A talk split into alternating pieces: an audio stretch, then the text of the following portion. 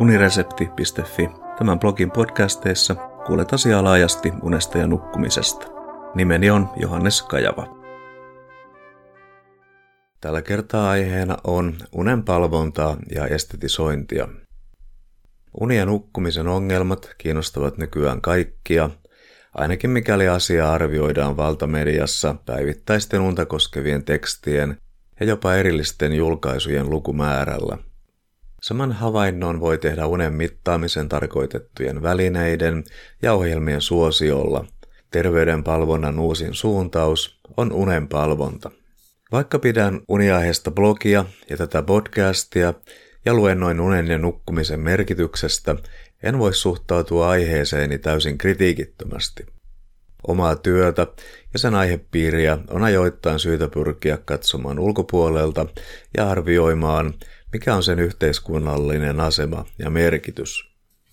Seuraavaksi minulla on kolme lehtiotsikkoa Helsingin Sanomien verkkosivulta samalta päivältä 3. lokakuuta 2018. Luen nämä otsikot.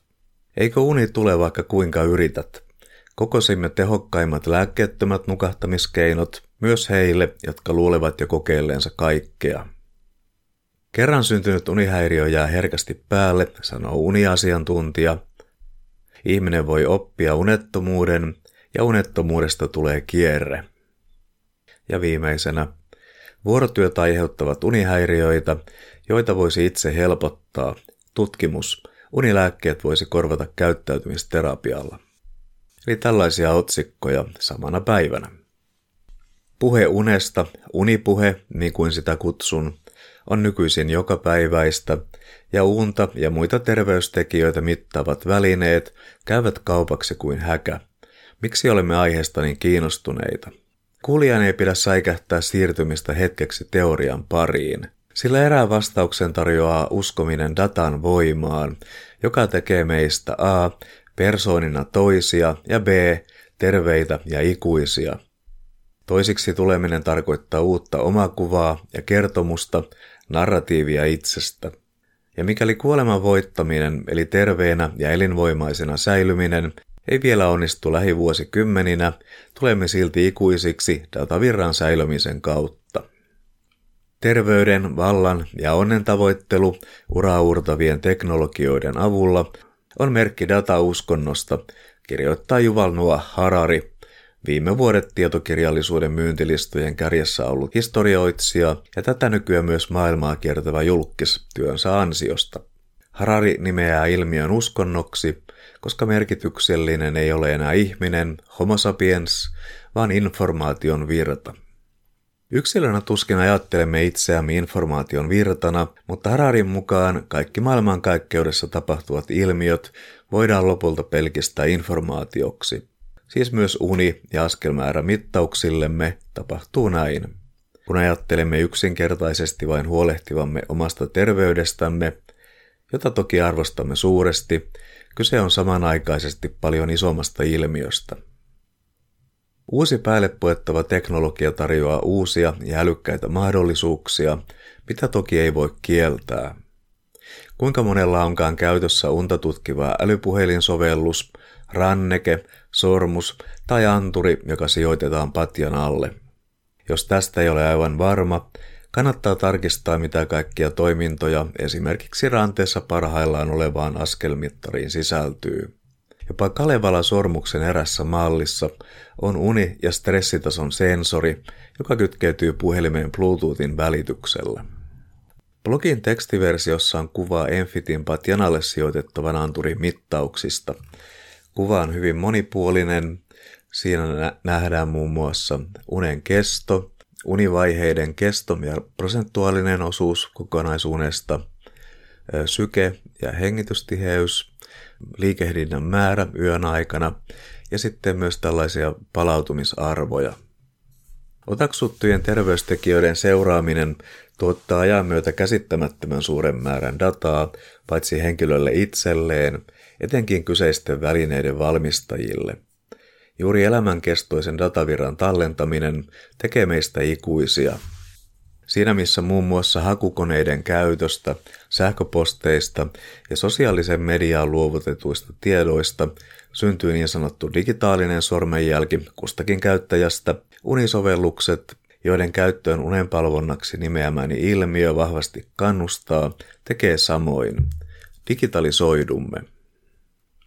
Podcastin tekstiversiossa on jälleen kuva, jossa on hengityksen, kuorsauksen, sykkeen, happisaturaation ja niin edelleen mittaus erään henkilön tekemänä kotikonstein.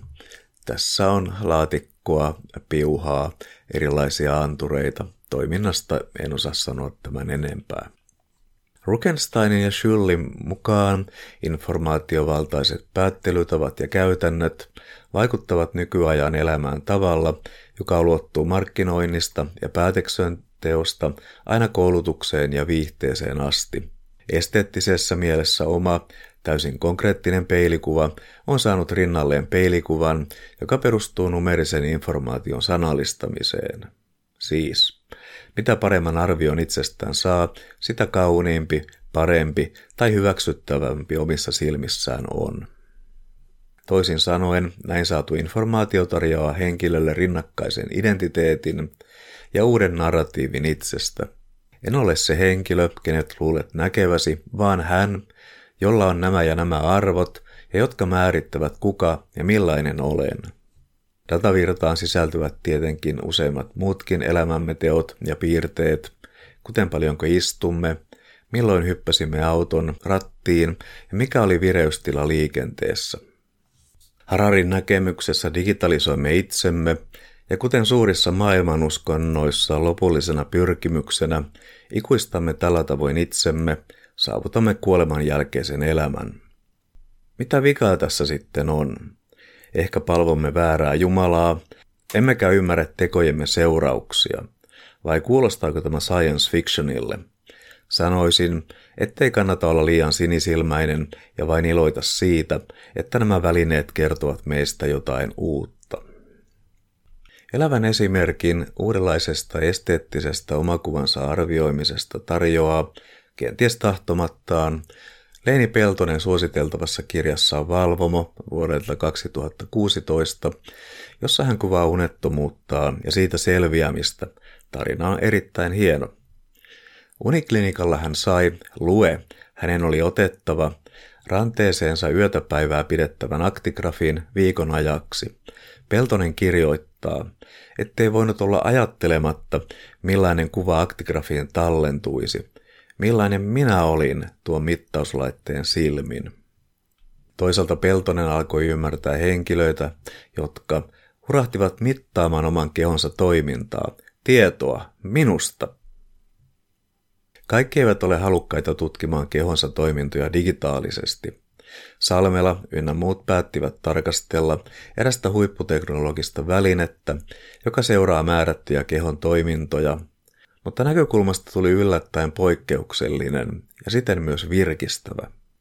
Välineen ihastelun sijaan välimmäinen tunne oli haluttomuus pukea sitä ylleen, mikä johti pohtimaan vastahakoisuuden syitä.